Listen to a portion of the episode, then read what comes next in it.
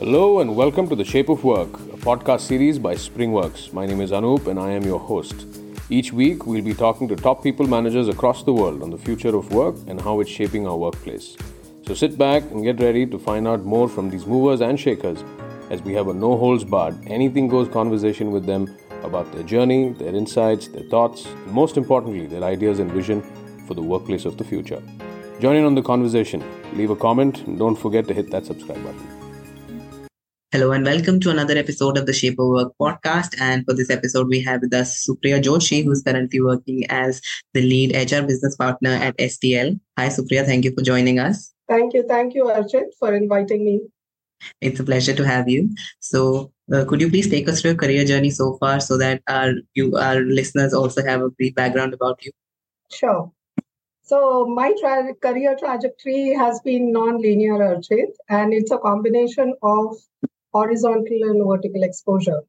So a designed approach to have get horizontal ex- up, uh, exposure, you know, in certain roles, and then later deep diving into a vertical exposure in HR. That has been a high level uh, career trajectory. I started working at a very young age of 18 when I was studying and working parallelly, and that's how I completed my graduation and then I did my learned programming languages, did my post graduation in the same domain, in fact. And uh, the learning and application of learning journey in terms of experiential learning continued for me.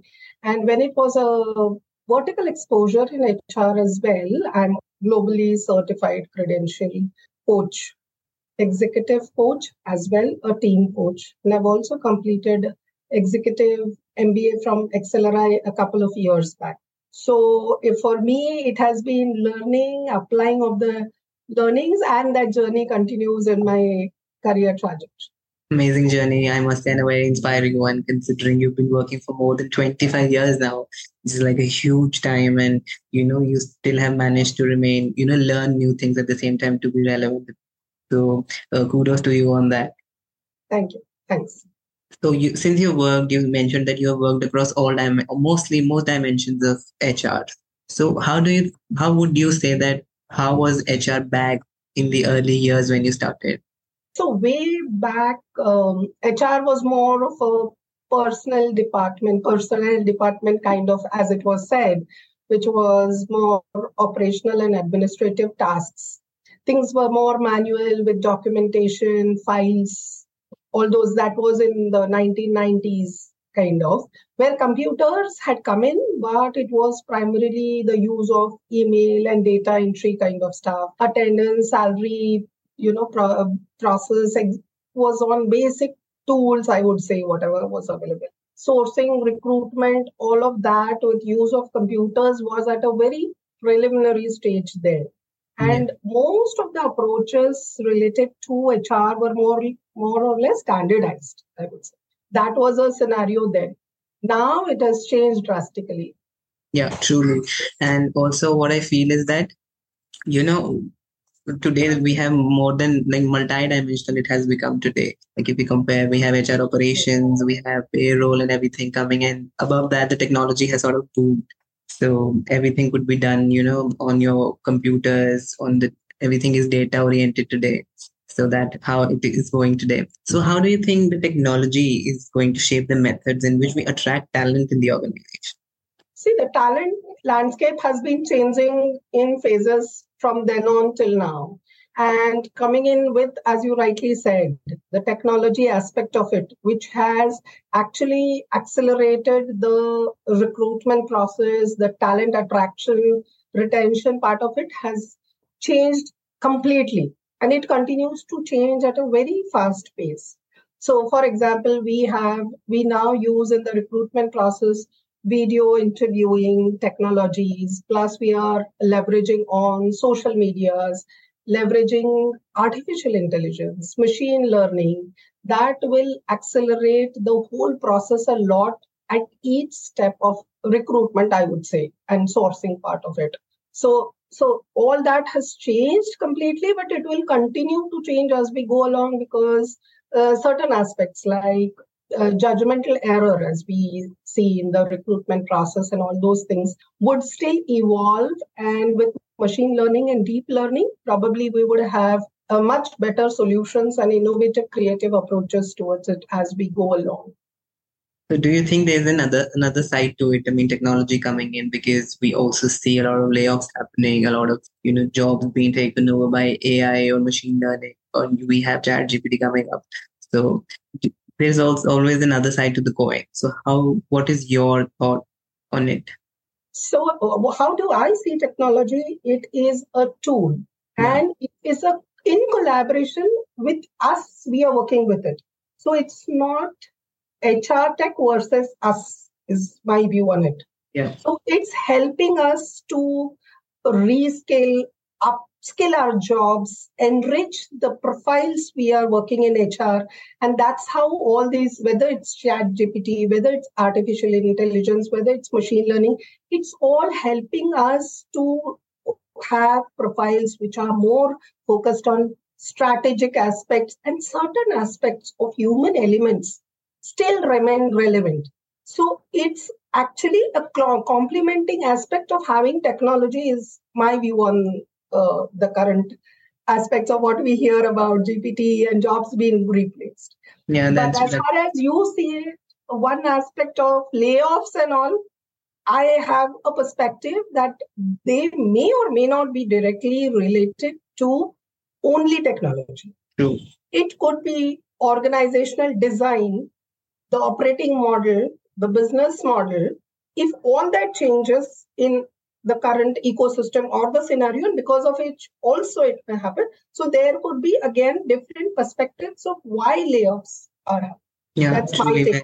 Very rightly said. I mean, whenever we see it or just blame it over technology, we are just seeing it from surface level. But when you deep dive in it, you get to realize, okay, maybe the organization structure is in a, such a way that you know it, it, it is what required to be done. So very rightly said. So how do you see HR changing? I mean, we have spoken how HR used to be back in the years. How do you see it evolving maybe like five years down the line? So see, today HR, we call it as human capital. And yeah. it's a strategic function creating impact for the business. And it is enabled, like we just discussed, with technology, data, value proposition created as strategic HR partners. So right now function roles everything has become strategic partners for the business right? In the coming years what would still come up as for the role and for the function as such? I think agility is very important aspect in this whole ecosystem as we move ahead and the, the environment and the VUCA world we are in. So agility and adapting to fast changing environments diversity equity and inclusion will become integral part of the employee life cycle. The gig economy is already there, but probably it will become more prevalent and uh, as we go along down the line five years. Digital transformation. Now, when we talk of digital transformation, it's a combination of mindset, tool set, and skill set. With inter- artificial intelligence, machine learning, deep learning, when we talk analytics to insights, being predictive and prescriptive, coaching is something which is coming up.